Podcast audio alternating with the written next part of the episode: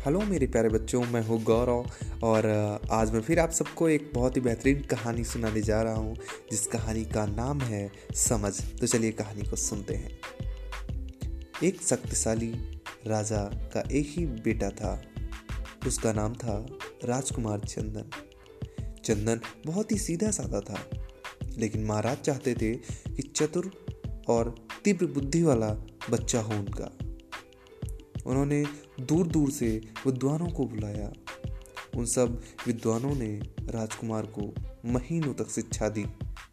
धीरे धीरे राजकुमार चंदन सब सीख गया। उसने सभी तरह के प्रश्नों के उत्तर याद कर लिए। तब महाराज ने एक बुद्धिमान व्यक्ति आदर्श को बुलाया, जिसका नाम आदर्श था, जो चंदन की परीक्षा लेगा। आदर्श ने चंदन से बहुत से प्रश्न पूछे। चंदन ने सभी प्रश्नों का उत्तर बहुत ही ठीक ठीक दिया। महाराज बहुत ज़्यादा खुश हुए, बहुत ही ज़्यादा प्रसन्न हुए।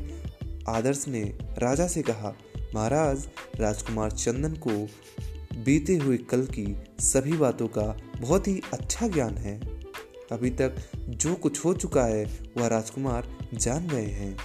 लेकिन एक बुद्धिमान व्यक्ति को भविष्य का ज्ञान होना बहुत ही ज़रूरी है। राजा ने एक विद्वान ज्योतिष को राजमहल में बुलाया। उन्होंने राजकुमार चंदन को भविष्य जानने की कला सिखाई। उन्होंने चंदन को सिखाया कि कैसे एकाग्रचित होकर ध्यान लगाया जाता है।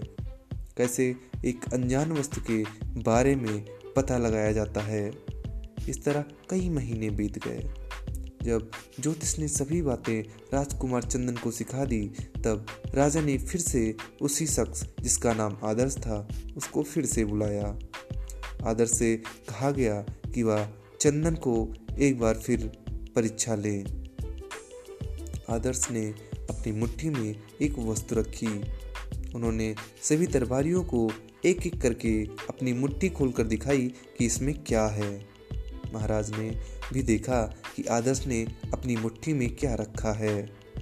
अंत में आदर्श राजकुमार चंदन के पास आए और बोले, हे राजकुमार, अब आप अपनी विद्या का प्रयोग करके बताएँ कि मेरी मुट्ठी में आखिर क्या है? चंदन ने एकाग्रचित होकर ध्यान लगाया। बहुत सोचने के बाद वह बोला, आपकी मुट्ठी में जो वस्तु है वह कठोर है और गोल भी है। आदर्श ने कहा, बिल्कुल ठीक। सुनकर महाराज बहुत प्रसन्न हुए। राजकुमार फिर बोला, यह वस्तु सफ़ेद रंग की है और इसको बीचों बीच में एक छेद है। आदर्श खुश होकर बोले, ठीक कहा राजकुमार। अब आप इस वस्तु का नाम बताएँ। राजकुमार ने कहा मैं समझ गया कि यह वस्तु कौन सी है। आपकी मुट्ठी में चक्की का पाठ है। जैसे ही दरबारियों ने यह सुना, वे अपनी हँसी नहीं रोक पाए।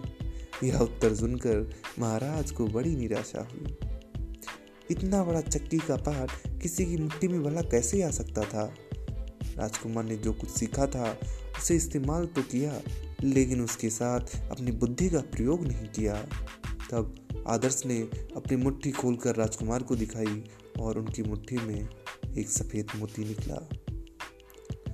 आदर्श ने महाराज से कहा, महाराज, केवल शिक्षा पाना या सीखना ही काफ़ी नहीं है। उसे प्रयोग में लाने के लिए बुद्धि का प्रयोग करना भी बहुत ज़रूरी होता है।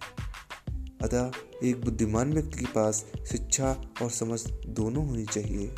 तो बच्चों, आज की ये कहानी हमें ये सिखाती है आपको जो भी सिखाया जाता है, पढ़ाया जाता है, उसके साथ साथ आपको अपनी बुद्धि, अपने माइंड का भी इस्तेमाल करना चाहिए, जिससे आपकी समझ और भी ज़्यादा बेहतर होगी। तो बच्चों, आई होप आप सभी को ये कहानी बहुत ही ज़्यादा मज़ेदार, बहुत ही पसंद आई होगी। तो चलिए हम आपसे मिलते हैं दूसरे एपिसोड में। और एक बेहतरीन कहानी के साथ। तब तक के लिए टाटा बाय बाय आप सब अपनी, आप सब अपना ख्याल रखें। Okay bye bye